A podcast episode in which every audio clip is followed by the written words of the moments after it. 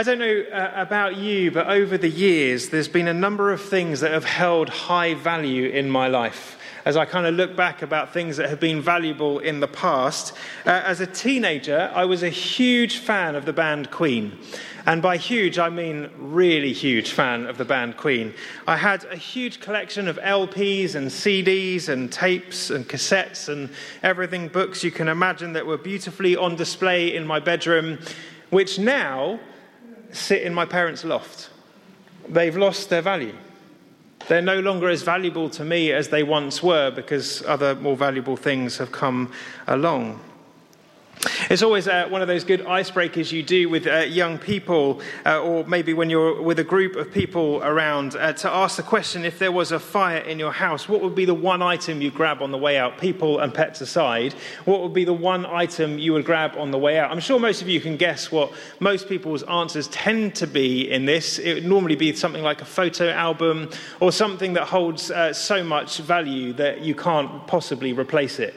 Uh, a lot of people say now that they would grab their phone, which I think is quite sad because phones are completely replaceable.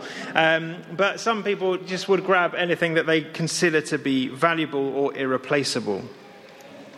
On Remembrance Sunday, we take time to remember those who have given their lives for us.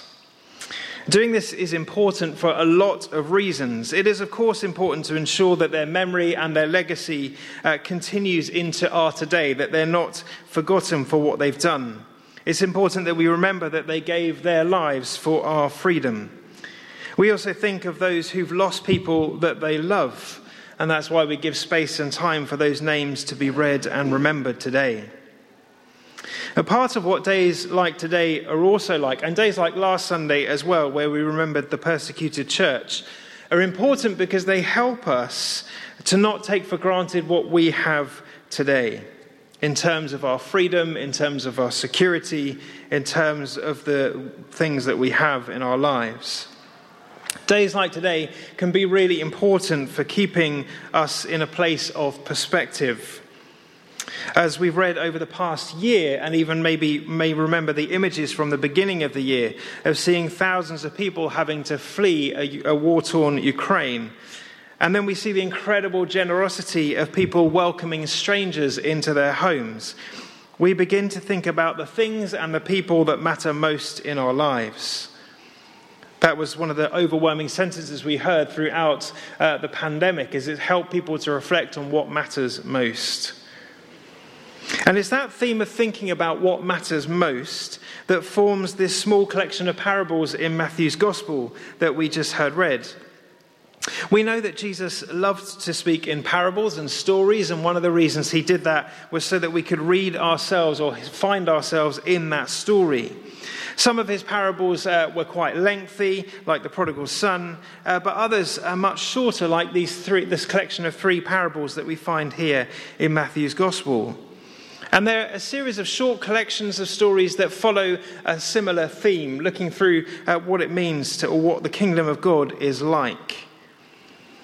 And there's a feeling that I think we can probably all relate to, I hope we can all relate to, that you've had moments or experiences in your lives when you hear a piece of news or discover something amazing, um, or we receive something amazing uh, that feels as though we just can't contain our excitement. We want everybody to know just how amazing that thing is, how great that news is. And we want others to know as soon as possible when we receive such news. I don't know about you, but I find at, at times like today, uh, and particularly on Friday when we were remembering uh, that, that particular day, I've always tried to imagine what it must have felt like to be somebody on the front line receiving the news they've surrendered, the war is over. What that feeling must have been like, and how those who had the privilege of sharing that news must have felt sharing that news with others, where everything had changed and uh, many films have tried to capture it, and I'm sure they've probably not really succeeded capturing how it must have felt at the time. But this wonderful sense of having such good news to share with others. And that's what we find in Jesus here as well. We find as we remember the moments of the cross where Jesus died, as we've just done through communion, as we remember our sin being atoned for, as we remember Jesus rising from the dead three days later, defeating death itself, where we find that it was over, it is finished, uh, and that we can have life in Him. We discover that that is good news worth sharing. It is life changing news. It was news that caused the disciples to risk their own lives to ensure that many, as many people heard it as possible. It was news that was so good it changed the lives of all who came into contact with it. Uh, and it's news that even 2,000 years later today is still changing lives. It is still good news. It's still exciting. It's still the most important treasure in all of the world. Relationship with God uh, through Jesus, in Jesus, is what this life is about, and the longing we all have can only be found and met in Him. And those who've truly found that treasure would tell you that nothing has ever or ever will compare to that treasure. That's why these parables, in the parables, people would do anything they could to protect, uh, but also to celebrate what they found. It's more than just finding life after death, it's about finding life now. But there's another interpretation to these parables, perhaps even a more important one or a more significant one and it's found in the slight context of what we've had because we've just heard three short parables that follow on from a number of other parables where Jesus is talking about the scattering of the seed in the field uh, and he's talking and explaining what that parable means. And it's in there that we find uh, an, an, amazing uh, understanding of this parable and this collection of parables that is really important for us to grasp hold of today. And it's this in each of the parables that Jesus says throughout Matthew chapter 13, the ones that we have here and the ones that come before it, there are generally three elements to them. There is a farmer or a landowner, a person who is responsible for the land or for finding something. And then there is the field itself or the land itself. And then there is the object of the man's attention or the person's attention, whether that's the treasure that's been buried or been found, whether it's the seeds that are being sown, whatever it is. And in verse 37, Jesus explains who those, each of those things, what they represent. He answered, The one who sows the good seed is the Son of Man, i.e., is Jesus.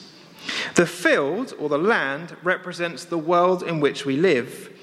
And the good seed is the sons of the kingdom.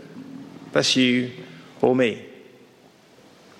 What that basically means is that when you understand the parable of the pearl of great price and the parable of the lost tre- or the treasure that's been found and buried and, and dug up again and celebrated over, is that they are stories of the lengths that Jesus would go to for you.